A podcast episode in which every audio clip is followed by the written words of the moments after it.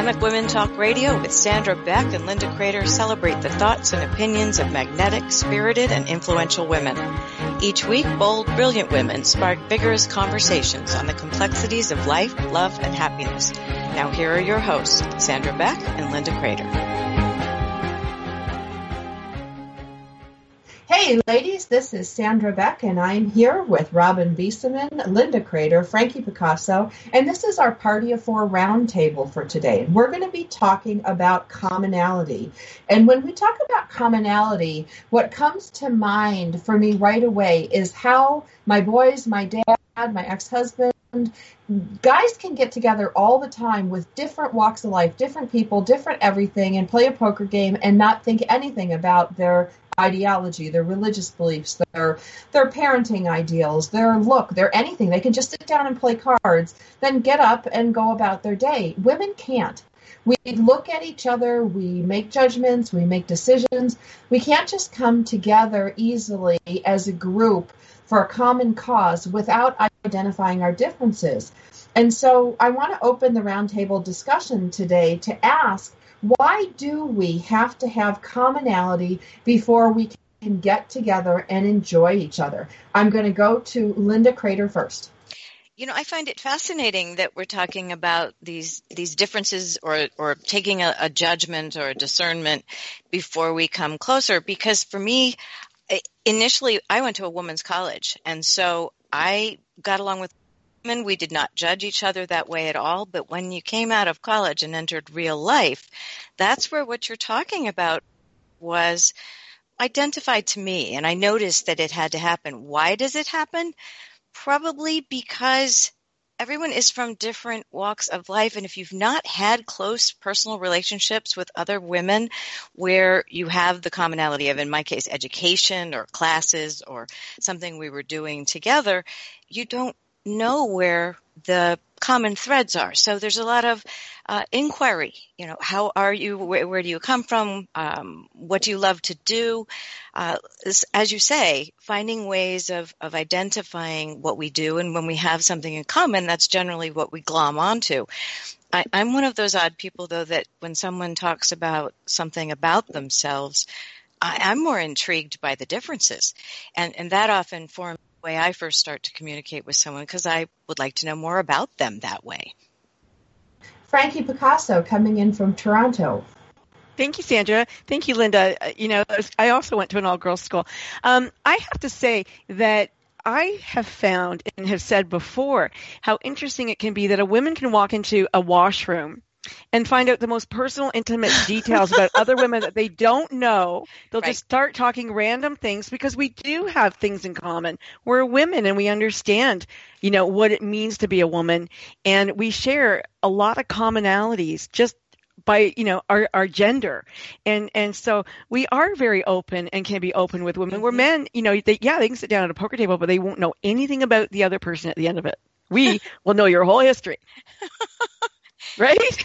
and we and we share it very openly. You're right. Yes, yes. Well, we do. I mean, look at we're on the radio sharing this openly, um, and now we're going to go to Robin Bieseman, Eugene, Oregon for me, I, we're so women are just so relational. I truly do care about how you're doing and what you do and how how you are. And I love to learn, like like Linda was saying, I love to learn about people.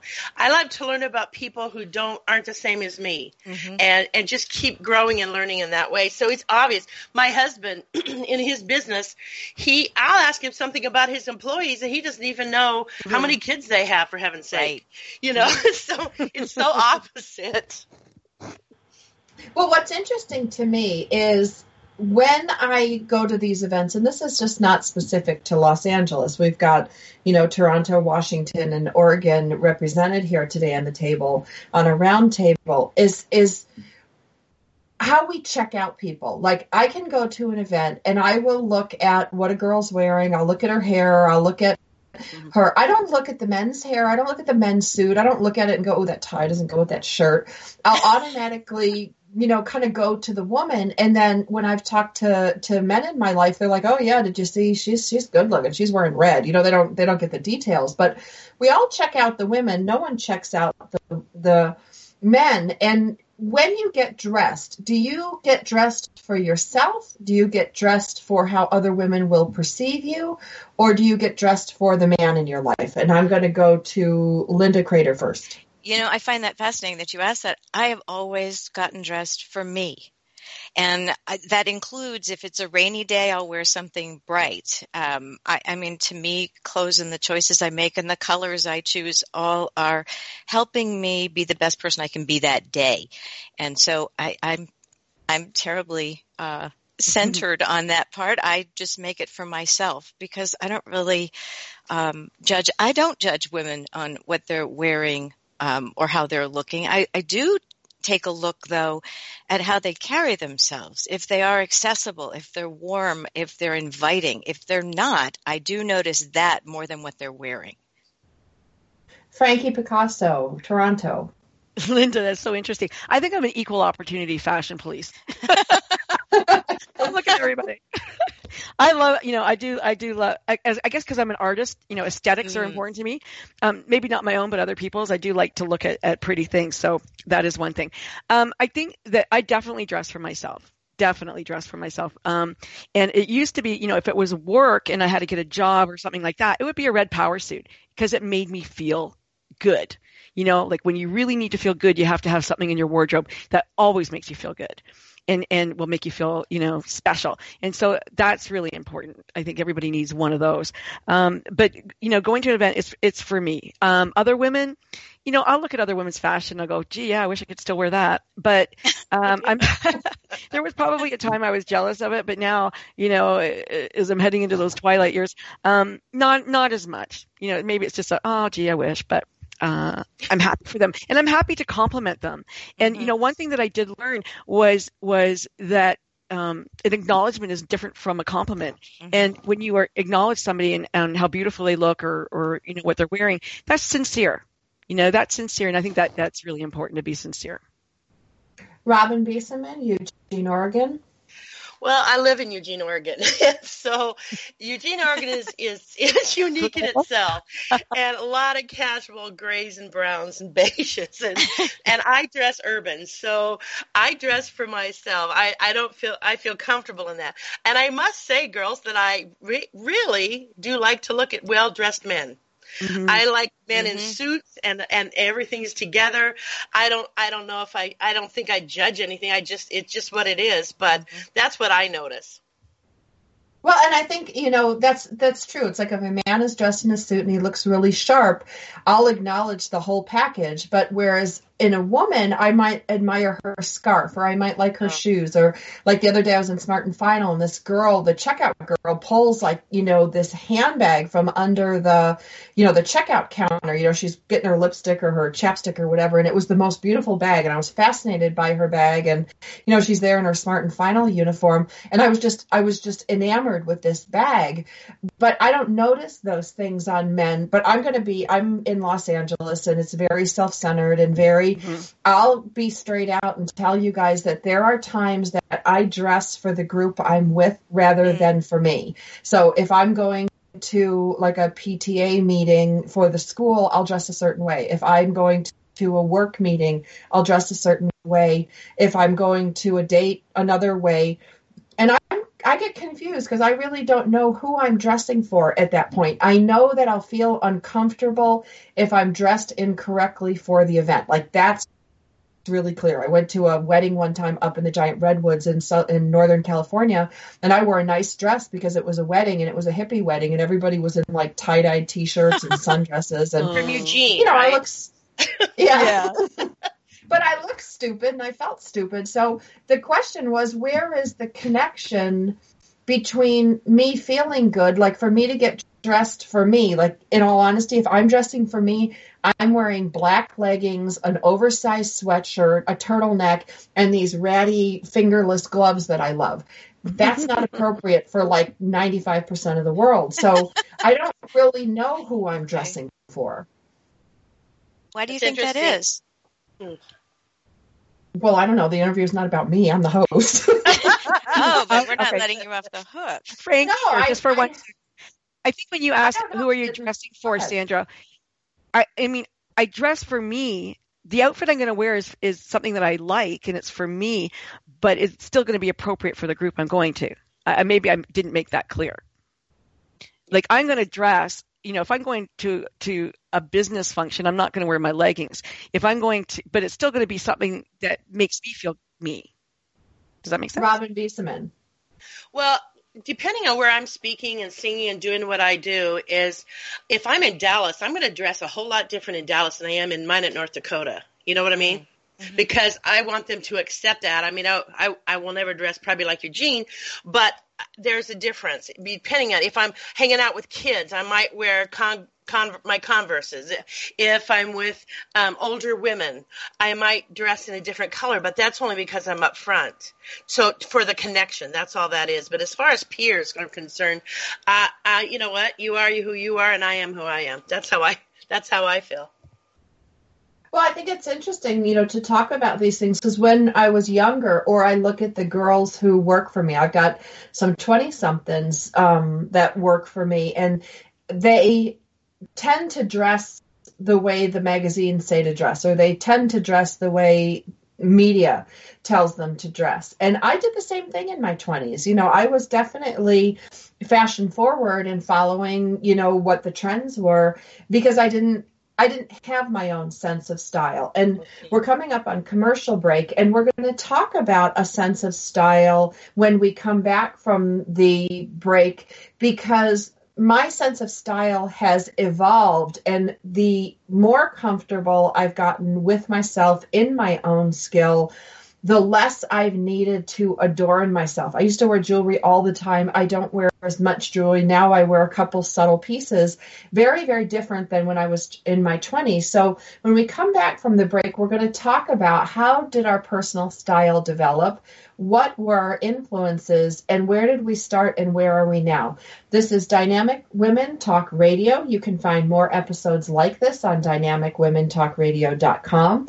Our guests today are Robin Bieseman from Eugene, Oregon, Linda Crater, my co-host from Washington, D.C., and Frankie Picasso from Toronto, Ontario. When we come back from the break, we're going to talk more about the evolution of our personal style.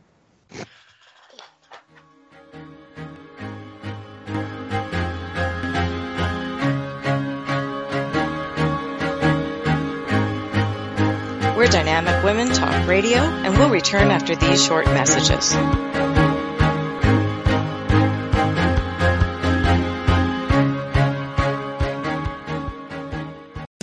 It's the Fitness Minute with fitness expert Annette Hammond. Did you know that the average teenager drinks twice as much soda as milk? Since 1983, sugar consumption in the U.S. is up 28%. Why is that? There are several reasons, but one of the most common is soft drinks. 20 ounce beverages have become the norm, and it's not surprising to find that 43% of our sugar comes from drinks. Sugar is blamed for poor nutritional diets. USDA data shows that people whose diets are high in added sugar eat less calcium, fiber, iron, protein, and many other important nutrients. Fat-free foods are also a culprit. Since sugar is fat-free, many people tend to think it's okay to eat as much as they want. Remember that just because a food is fat-free does not mean that it's calorie-free also. For the Fitness Minute, I'm Annette Hammond.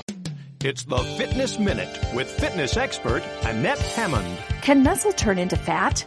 It sure looks like it can, but the reality is it can't.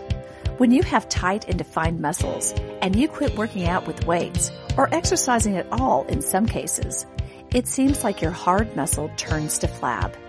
Remember, muscle and fat are two different entities and one cannot turn into another. What happens is when you stop exercising, your muscle fibers grow smaller while your fat cells grow larger. With exercise, your muscles make the fibers grow, and when you stop exercising, they reduce in size. Likewise, your body's fat cells can change in size depending on how much fat each one stores. So keep your body fit, healthy, and strong. Keep up your exercise and don't let conditioned muscles become flabby. For the Fitness Minute, I'm Annette Hammond.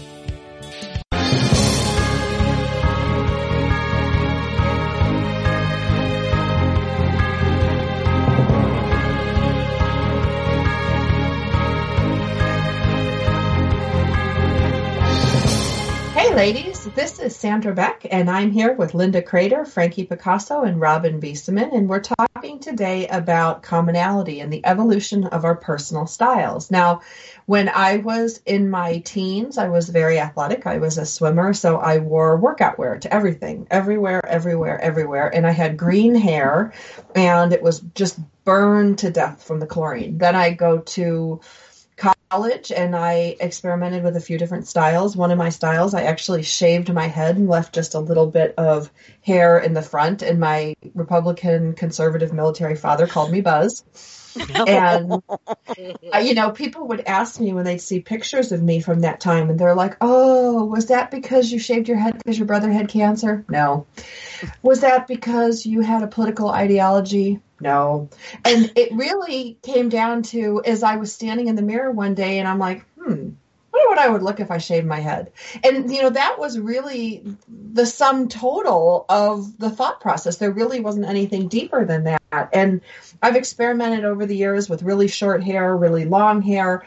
I only dyed my hair black once. I'm naturally like a real white blonde because my roots grew in and it really looked nasty with, with it looked like old lady roots and a 20 year old head. So I kind of stuck with the same color, but, um, and I did. I went through magazine after magazine to find out what I thought looked good on me.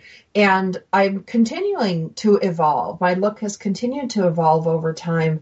And uh, I don't know how much my look has to do with my identity because I don't think my identity has changed that much. So I'm interested to hear from the other girls at the table today in our Party of Four roundtable how has your personal style evolved over time? And was it a reflection of what you were thinking and feeling or were you following trends or just having some fun? I'm going to go with frankie picasso first. Oh, toronto wow. ontario. I loved platform shoes in the 70s and I used to work in six inch platforms and I could walk in them really well. And I, you know, had very long hair. I had probably one of the first people around my area who had a shag, but I kept the, the, the bottom like down in my waist, but I had the shag haircut. And I loved it. You know, I was always like the trend setter wherever I was, um, because I guess my personality was risk, risk kind of taker. But it also went with, my style also went with, um, uh, you know, like I, my, my jeans had because of you know now the, the, women's you know women's liberation and all that i would i had patches on my jeans you know with the now symbol and the you know the women's symbol on them. And then um as as i evolved out of this kind of hippie-ish kind of look into uh i beca- uh, I, I wore medical wear for a while. That was kind of fun. Um but i've always been a jeans girl loved jeans as, as long as i could fit in them you know and and um, but I've always worn makeup ever since I was 11 years old. I've always worn makeup, and it wasn't until this year that I actually went out of my house without makeup on. Hmm. And I thought, well, I'm invisible. People don't see me anymore, so I can do that. But um, it felt strange and, and, different. It's kind of liberating in a way. But um, my my style. Why has, did you say invisible? Changed. Why are you invisible? Um, I think it's age. You know, there was there was a up until 50, um, you know, I could walk into a room and people would still look at you and go, oh, she looks pretty good. But it seemed like after that, something happened and people weren't looking anymore.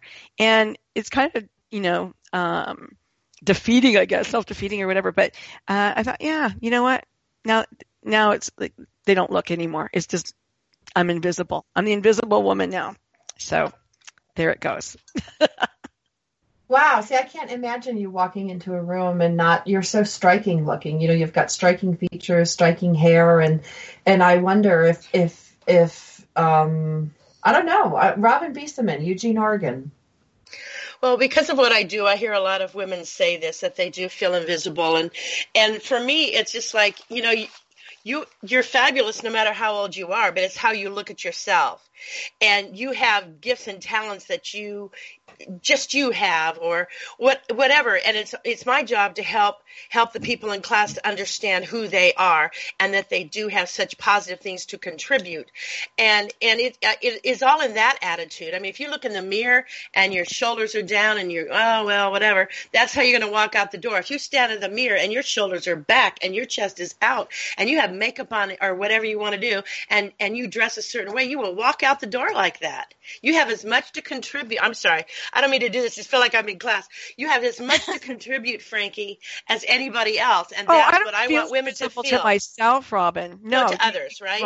Uh, yeah, it's it's just you know there's a certain age that you pass when that when when when that gets passed on to the younger ladies in in a room. That's all I'm saying. I don't feel unconfident or or Oh, like okay, cool. good or anything like that. No, no, no.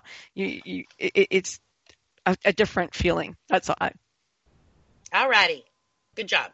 Conflict, conflict, conflict. No, I'm sorry. Never, Oh, never. nice. Understanding, Fight, understanding. fight, fight, fight. No, I'm just kidding. I'm just kidding. A little Who levity are here. you? Linda Crater, Washington, D.C. Well, I got I, I laugh because I am five feet tall, and so my fashion style started out of the fact that there were no petite clothes when I was growing up. So I, my mother was a seamstress and sewed uh, a lot of things, and I learned to sew my own clothes about the age of 10. And so it was me who was creating my own style and, and creating actually clothes that could fit me. You talk about jeans. There were no jeans that fit a, a five foot tall. Well, I wasn't even that tall then. Um, you know, preteen. It, it just wasn't possible. So I didn't end up wearing jeans until I think my 20s because they didn't fit and they they fit boys and I was curvy and it it just was really funny. So my imme- immediate style in high school was um I would call it tailored and classic and I have never deviated from tailored and classic my entire life. Um, long hair, petite, you know, the whole thing. And I was fascinated by some of the old classic styles of um, I wore scarves when scarves weren't cool. Um, I, you know, I, I really just, I had friends who were all tall and lithe and willowy, but I also knew inherently that I could not wear the clothes they were wearing because I would look completely ridiculous. So uh, I, I really feel as though I, I've more or less maintained the same style, but I'm so much more confident in feeling really happy about choosing the right colors, um, adding that scarf even when nobody was wearing scarves. But to go back to what Frankie said about being invisible, at times in my life where there were some big challenges, I can remember looking in the mirror and I saw nothing reflected back. So that invisible feeling that you're mentioning to me. And it eventually went away, and there was that person looking back at me in the mirror. And I thought that was a fascinating thing to go through because it made me realize that I had the control over whether I was going to be invisible or not. And a lot of it had to do with being okay with who I was and what I thought and what I believed. And so the more comfortable I became with that, my style didn't really change. It's still as classic and tailored and um, very similar to what I've worn my entire life, but it suits me. Hmm, I was just thinking classic Lynn tailored. That's so much work. No, it actually isn't because you just know. And, you and always then know what you can wear. Well, the the best part is if you are tiny and small, you stay that way, and then you just add to things your whole life. I have clothes that are older than my children. Oh man, I've never been able to do that. Whenever No, I'm no, shopping, I'm looking for clothes that I mean, I'm I look for clothes that won't match and go with the other ones I have in the closet. And some, every once in a while, I'll I'll break out, you know, and get something different. Or when I do concerts, that's a whole different thing with a lot of sparkle and everything. But with with wearing everyday clothes, I look forward now. Now we have these scarves. Oh my word, I they can go with everything. I, I have such a I had a great Christmas for that. So so that was fun. Why do you think that? Like, I'm just going to ask you a question. What do you sleep in? Like, I wear these crazy woman pajamas. I like the ones with the the big like owls on the legs, and then they have like a a top that matches with an embroidery, and they can be flannel or that squishy fleece. Um, or like my PJs, like my little short frilly ones. They're so much fun to sleep in. Uh, I'm going to go, Frankie. What do you sleep in? Nothing. Oh my gosh! Good okay. girl. I really sleep naked. I can't sleep with clothes on. I have pajamas that I wear before I go to bed, but once I'm in bed, I have to. I can't sleep with clothes on.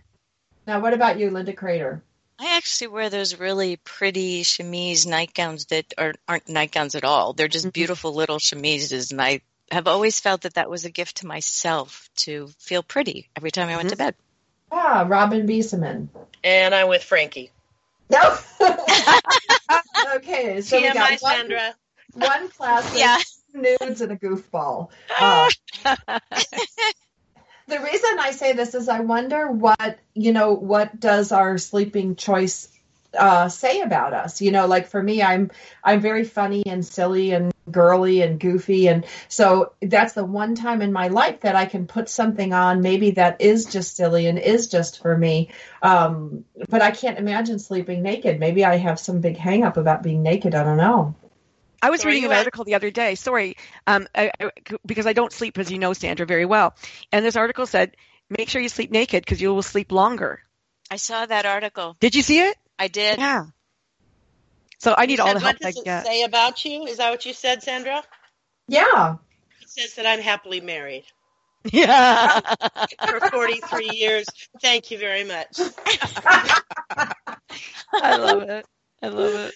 Well, I just think, you know, these are the things that I always wonder about. Like when I was young and I was going to school, I used to wonder what the nuns wore under their habit. Like, you know, I wanted to like roll a pencil and go down on the floor and look and not trying to be a pervert or anything, but I just wanted to know, like, what do people do when other people are not looking? Because I look at all of us and say, okay, we're all public figures at a greater or lesser extent in our careers. And so, as public figures, we have to do certain things, dress a certain way or look a certain way. And, you know, going out and, you know, on stage in fuzzy pajamas, you know, isn't going to fly in most venues. So, when all is said and done and the lights are turned down and the makeup's off, you know, what do people do? And I think it's a lot of fun to talk about these things. And when we come back from the break, we're going to talk about what our parents wore. And is that a reflection of the generation and is it a reflection of our times? When we come back from the break, we're going to visit with Robin Bieseman, Linda Crater, Frankie Picasso, and myself, Sandra Beck. That's our table of four, our um, or our party of four for today's uh, show. We'll be back after the break. And if you like this episode and you want more like it, go to dynamicwomentalkradio.com.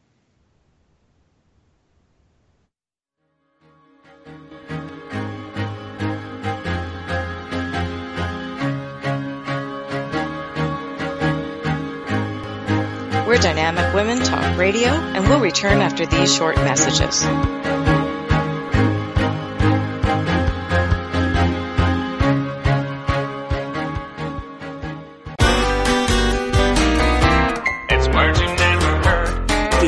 Wonder how reindeer survive the severe cold? Well, they snuzzle around for some moss to eat. Moss contains a special chemical that helps keep their body fluids warm. And they're going to have to keep warm if they're going to pull Santa's sleigh every year. Santa's sleigh was originally called a wing doodle. Both male and female reindeer grow antlers, but male reindeer drop their antlers at the beginning of winter. I can't help but wonder why Santa's reindeer from Rudolph to Blitzen had male names. Since they had antlers, they would have had to be female. We women should have known only females would be able to drag a hefty man outfitted in a red velvet suit, originally called a hoopin' daddy, all around the world in one night and not get lost. It's words you never heard. I'm Carolyn Davidson and you can have fun challenging your words you never heard vocabulary with my free app, Too Funny for Words. It's the Fitness Minute with fitness expert Annette Hammond. Low fat foods can be healthy or unhealthy, depending on what you choose to eat. Whole foods like vegetables, fruit, beans, rice, and potatoes are all low fat and good for you. Processed low fat foods are a different story. Eat this, not that, says that the term low fat is synonymous with loaded with salt and cheap carbohydrates. Many times when the fat is taken out, it is replaced by unhealthy ingredients that are not good for you.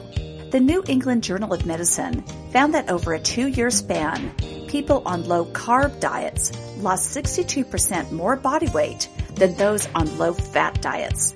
It's always important to keep your fats low while choosing good, healthy foods to eat. For the Fitness Minute, I'm Annette Hammond. If you're a fan of Fitness Minute, like us on Facebook at Fitness Minute, Minute with Annette Hammond.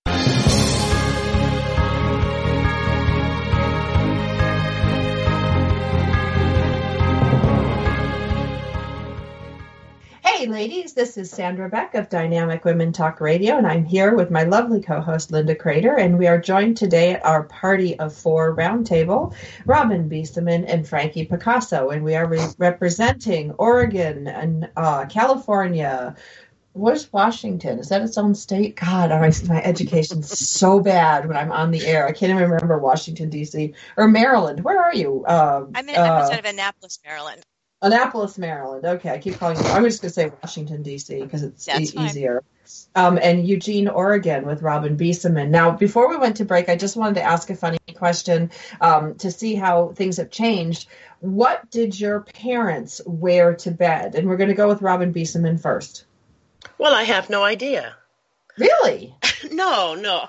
I remember I would walk in my sleep, and my dad would have to get my mom would elbow him and say, Daryl, she's up again. So my dad would go, and I think he wore underwear, and I think he put his white terry cloth robe and find me and walk me back to bed. I have no idea what my mom wore. Probably some polyester, slinky, sleeveless nightgown. Wow. Okay, yeah. Linda Crater. I'm I'm still envisioning the the fuzzy fuzzy bathrobe and walking you back. That was a, that was oh, a smart woman with the elbow. Um, uh, you know what I do remember was uh, pajama bottoms for my dad and my mom in a pretty like nightshirt kind of thing. Wow. Okay, Frankie Picasso. Yeah, my mom had had one, a flannel nightgown for sure. Maybe a little bed jacket. My dad nude. Always. Wow. My yeah. dad always had uh, boxer shorts on, and my mom had an, a very modest nightgown. Um, and it, you know, but, but the funny thing was, is is we all had to really stop and think about and remember back to what our parents were. I thought that was kind of interesting. Um, and I love that you guys are all willing to be, you know, kind of team players and go along with my my questions here because that's not the way it is today. It's the way I was raised. It's the way that the suffragettes went and, you know, got together and got our right, right to vote and, and, you know, many of the rights and freedoms that we take granted to, today. Um, but we don't see that. We see a lot of mean spirited, mean girls. And I think that goes against the commonality um, that that we all need to have. And I think back to recently, there was that Playboy bunny that took a picture of herself at a New York City gym with her hand over her mouth, laughing at the old naked lady who was showering behind her. And I, mm. I, I, hope she went to jail. I mean, I just stick her in jail and, and send a message to everybody that our privacy rights are invaded with things like this. Mm-hmm. But more than that is the meanness of that. Like if I was that judge, I'd be like, you know what? You might be a pretty little naked photograph chick, but one day you're going to be stepping on your own boobs when you brush your hair. So I just, you know, yeah. we all get old, we all age and and things change, but one of the changes that I've seen is the meanness, the meanness that comes through social media, through television programs and movies. And the things that come out of people's mouths these days are just insane. And I'm going to go to Robin Bieseman in uh, Eugene, Oregon first. Well, what I see a lot of, and I work with teens too, what I see a lot of is there's a lot of um, just meanness altogether. They live in a world, a lot of them live in worlds that are not healthy and that are not happy and they're put down. So they put down others. They, they hurt, they're hurt. So they get, they hurt others. Mm-hmm. Um, I think that they feel like they are, um, entitled and if they're not going to be loved and cared for, they're going to do what they have to do. And they're taking care of themselves. And in order to do that, they have to do this and to others. And it, it, you know, it's, it's painful. It's painful to watch because it's not necessary. And it doesn't, our whole world is crazed right now, you know? It's hard. It's hard. And I want to, I want to know, Frankie, what do you see happening up in Toronto? You get to represent your country. Your whole country now. Your whole country. I speak for Canada. well, you know, we were talking. Um, the the show was based on the premise of what you know Madeleine Albright, and and she said there's a special place in hell for women who don't help each other. And I love that. And and I think it's really true. And there was a time when I was growing up that we were women were, you know, in groups and it was so special to be able to have women to talk to and tell you all your stuff to. And now you've got these TV shows like even called Mean Girls and, and maybe it's, you know, the internet where people can cyberbully and have actually, you know, had girls commit suicide because of how mean other girls are. And what is it with them, their need to attack other than, you know, their own fear, their own uh, lack of confidence, lack of love, maybe. I don't know. But I, I do find that there is a special degree of, you know, women haters. Women are haters now. They're not, they're, they don't love one another. You know, yesterday I was at a, at brunch and this older woman um, was sitting at a table with her family, and every time we were at a buffet, and every time she came back to her table, she would turn around, she would touch me on the shoulder, and she would say something to me. And it was interesting because I didn't give her eye contact; I was just with my husband, uh, but she felt this need to talk to me every time, and I thought it was really cool. And maybe I was giving off this energy, like, "Hey, you know, talk to me," but you know, I knew that I could talk to this woman. Like here was an energy where I could talk to her, and she could talk to me, and she felt open enough to be able to, you know, hey, you know, more than just how's your day going? She, you know, there was calories on the food. She goes, don't look at the calories on the food. It's okay. I'm like, is she saying I'm fat? Like, what is she saying to me? But, you know, it, there's that openness. But the younger girls are, you know, they would never do that in a million years. Um, they would just look and be, and be snide and make comments about, you know, what you're wearing or, you know, a fat roll or whatever, because it just makes themselves feel better. It doesn't make you feel better. Does it change when you get older, do you think? When you're more you're confident in yourself enough to say whatever, who cares what anybody says about me? Do you think that it changes then or are there mean women our age? Oh, I think there's mean women our age for sure. Okay. Okay. Um, and the but, mean women but, raise the mean girls. I, yeah, I but, yeah, that. yeah. I think they do. I think they do because it, it's um, an obsession to be better than everybody else, wow. and and yet they they haven't found out that you know what we're you don't need to be better. You just need to be a better you. Mm-hmm. Well, and there used to be these girls, Robin, um, and and Linda and Frankie. I used to call them the flagpole girls. They were these mean moms that would stand at the flagpole at our elementary school, where the other parents would drop their kids off or walk their kids in, and the flagpole girls would stand out there and they would look at the other moms. They'd look at what they're wearing. They would snicker. They were just like the mean what? high school girls, mm-hmm. like, you know, that would be, and they were a clique. You couldn't, like if you went up like i used to go up and say hello to them and then they would um they would like look at me and like some would say hello one would roll her eyes and one would ignore me and i'm like yeah. oh my god i hate you guys so much mm-hmm. um and those mean girls raised really mean kids. I mean, they all had daughters. They had daughters who were my one son's age. Um, they're not at the flagpole anymore because I wrote an article about the mean flagpole girls. So now, oh my goodness! Now so the there, flagpole girls. They actually three of the moms went to another school. They actually left the school and went to another school. Um, the fourth mom's still at our school, but she's only the mean mom that stands by the front door now because the mean girls went away. But but they were still mean to me you know and i sound ridiculous you know as a 40 something woman but they were mean to me just like a i was in sixth grade all over again. I wanted to punch them and like bang them with the flagpole but i used a different method to break them up because they just they're just awful and they were creating awful little girls too so that's that's my opinion that's what i see that it was almost like handed down from mother to daughter like i'm a bitch you're a bitch and mm-hmm. you know our grandchild's going to be raised with that same kind of ideology. Mentality, yeah. Well, look at the shows though, Sandra. The the ones tiaras and the toddlers and tiaras, the oh. one that's dance moms. I mean, pick a subject. I mean, they just they gripe about each other all the time and behind each other's back, and I mean that's what's on TV. Yeah. So you know, it, it's it's unsettling for me because that's not the way we should be, obviously.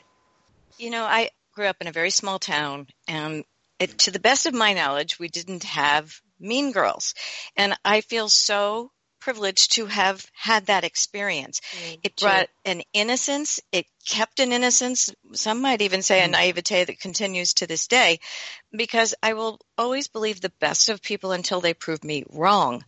But when there are people in my life who have been, as you call it, the mean girls or the mean women, I remove or distance myself from them right to the point of making choices to either attend meetings or to do it by phone instead because I don't need toxic people in my life. Right. And I just don't, I just don't, I, I, don't handle that well. I cut it out of my life.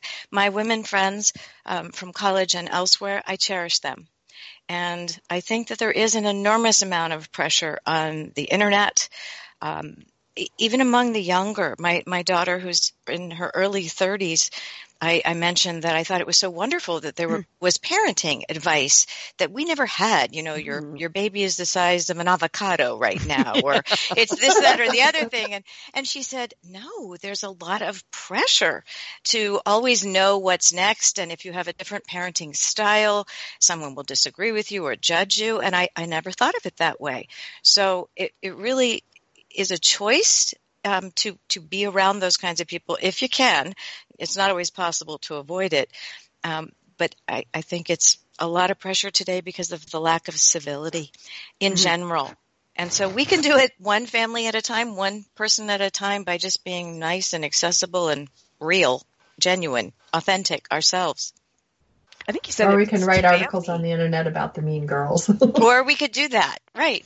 Well, but we have a voice. I mean, that's what what the whole show is about today. I mean, we we talk about these things because we want our opinions to start discussions, not end them. And that's mm-hmm. that's Madeleine Albright. She's one of my favorites. And you know, there is no right or wrong in all these things. There is no great magic solution. But when we talk about these things, my hope and my wish and my prayer for everybody listening today is that you listen to these powerful women's voices and you think about your life. You think about what's going on because sometimes there are leaders in these different mom groups that can just step up and make all the difference just by you know including somebody or saying all right come on guys knock it off um, if you're a leader in your group lead with dignity lead with grace lead with style and be wary of the children you're raising today because i'm finding just like the rest of the gals here today that those boundaries of good taste, of don't talk religion and politics at the dinner table, please and thank you,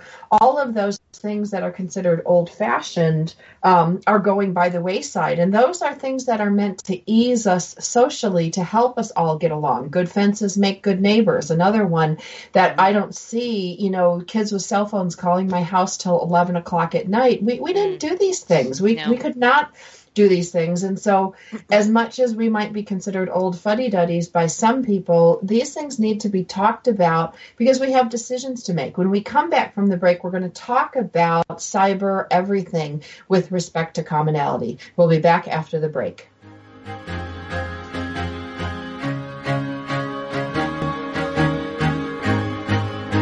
We're Dynamic Women Talk Radio, and we'll return after these short messages.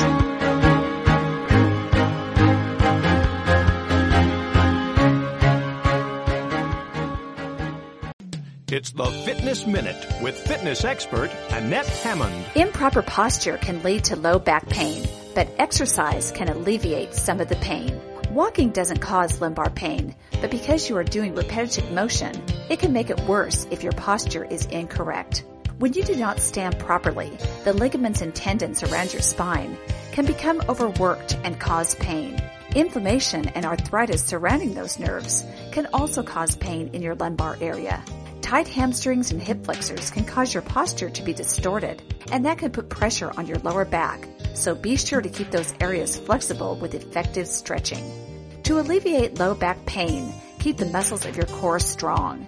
When you are walking, running, or doing any form of exercise, pull your belly button to your spine and keep your core muscles tight and engaged.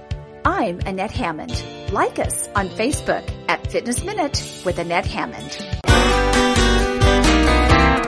The letter F was salvaged from the linguistic scrap heap by the Romans. It has remained in use in the Roman alphabet ever since, and now accounts for 2.5% of any page of written English. So today I thought I would give you some fantastic words that start with the letter F. False eloquence is an 18th century word for lying. Fanfaronade is a 17th century word for an arrogant boaster while a flapdoodler is a 19th century slang word for a person who talks nonsense and rubbish. A filly loo is a noisy uproar. And my favorite F word ever, floccinaucinihilipilification, which means worthless trivia. For more letter of the day words, download my free app at toofunnyforwords.com. It's you never I'm Carolyn Davidson, and you can have fun challenging your words you never heard vocabulary with my free app, App Too Funny for Words.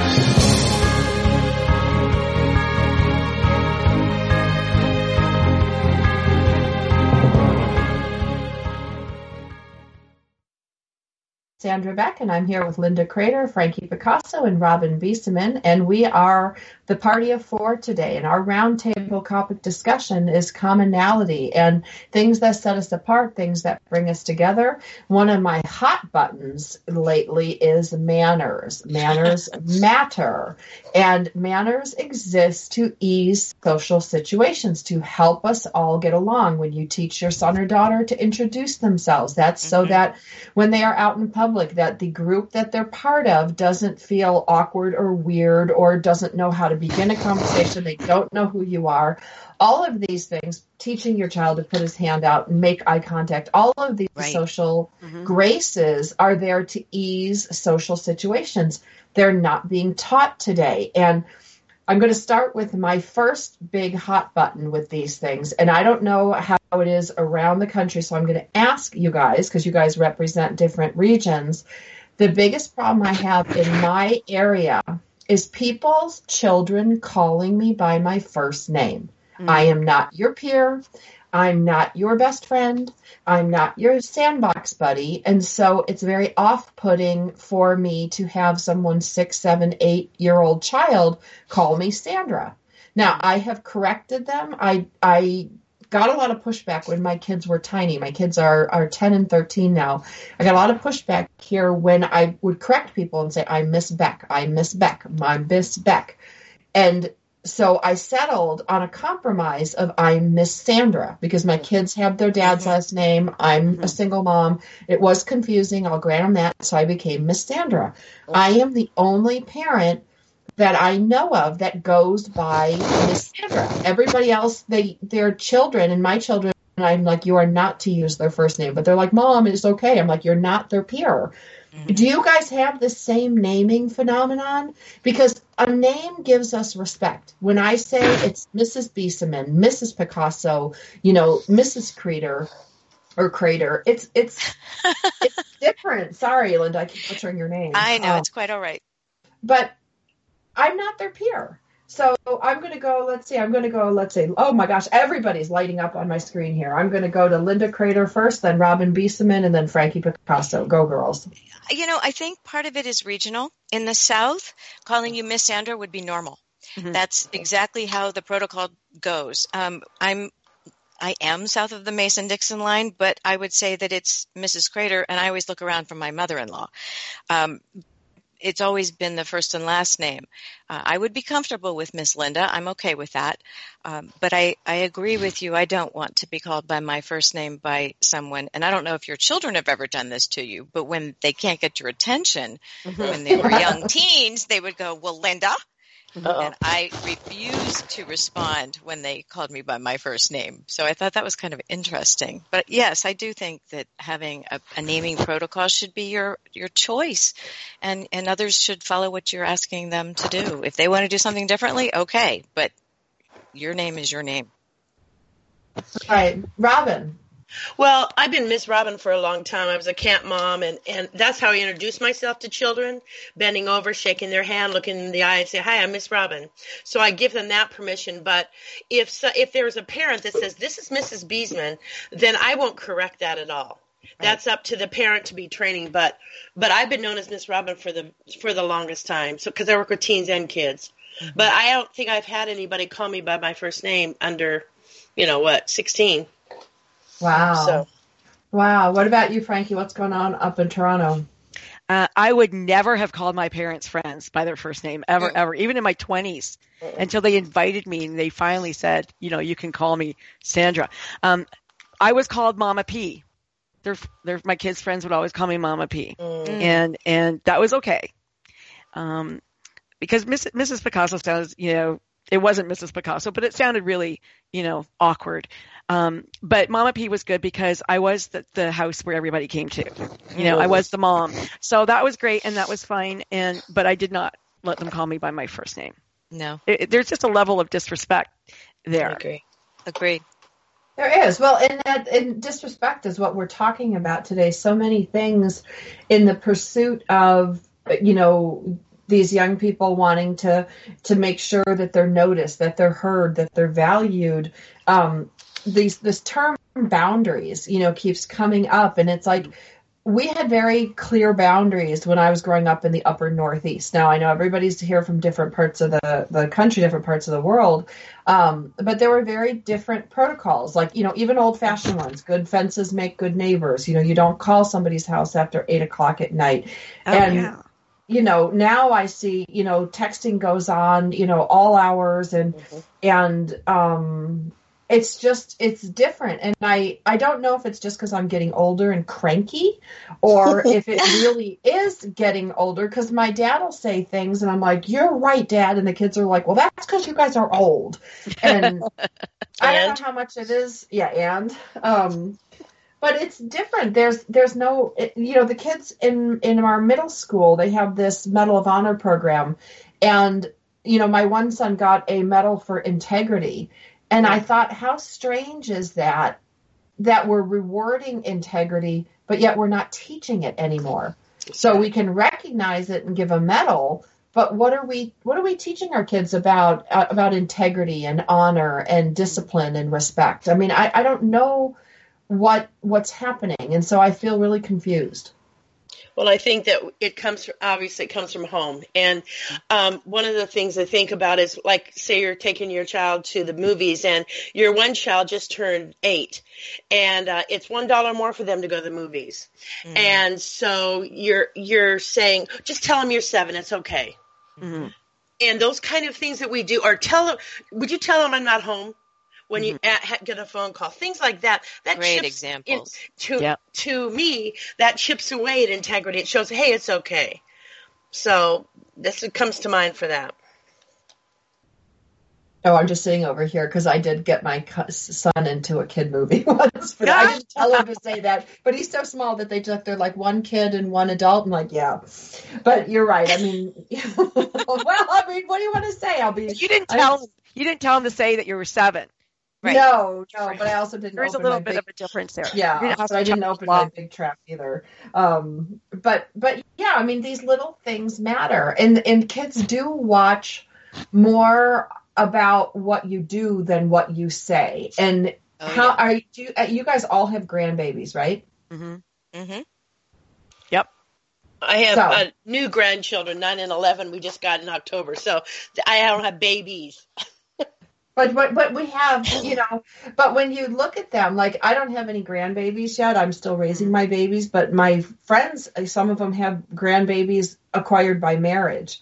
Mhm. And it's been interesting to me to watch. And I live in a multi generational household with my dad and my kids.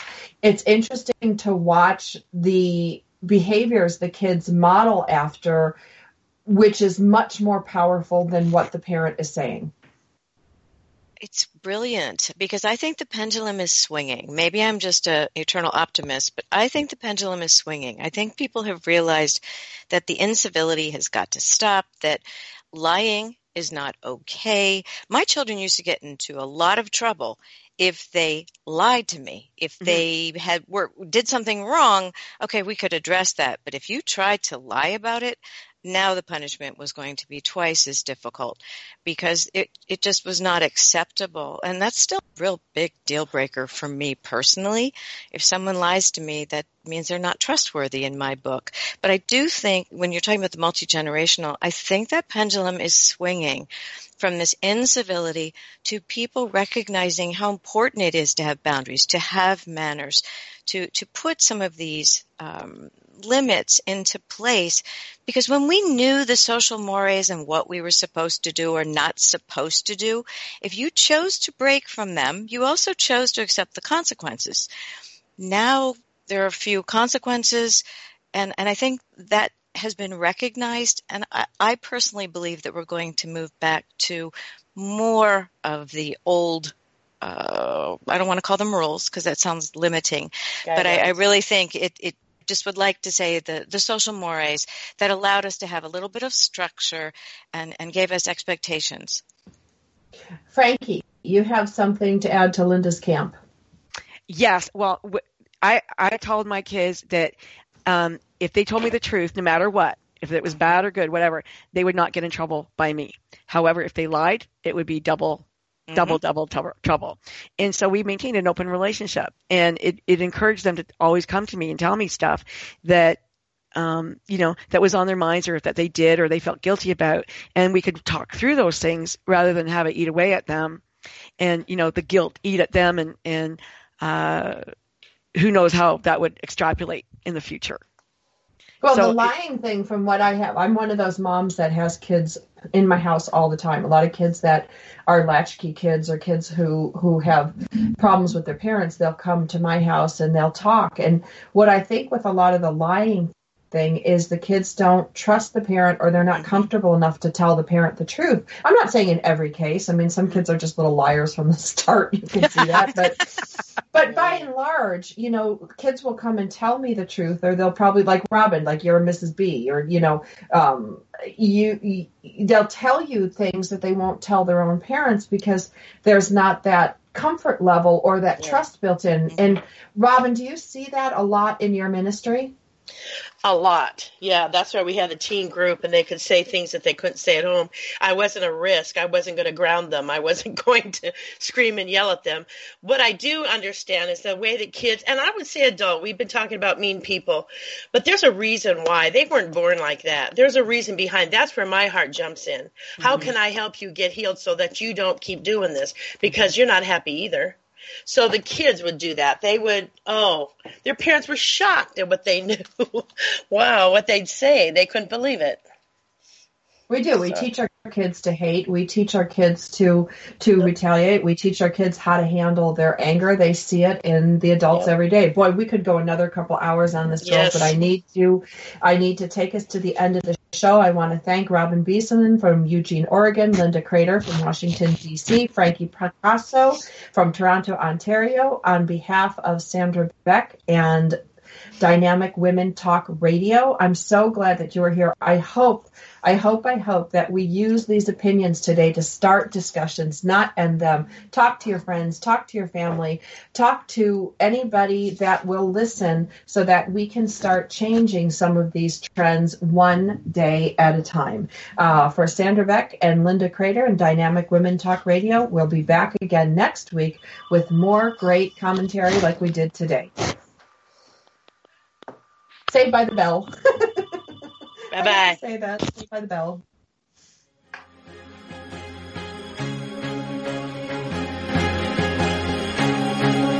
Thank you for tuning in today to Dynamic Women Talk Radio and join us each week.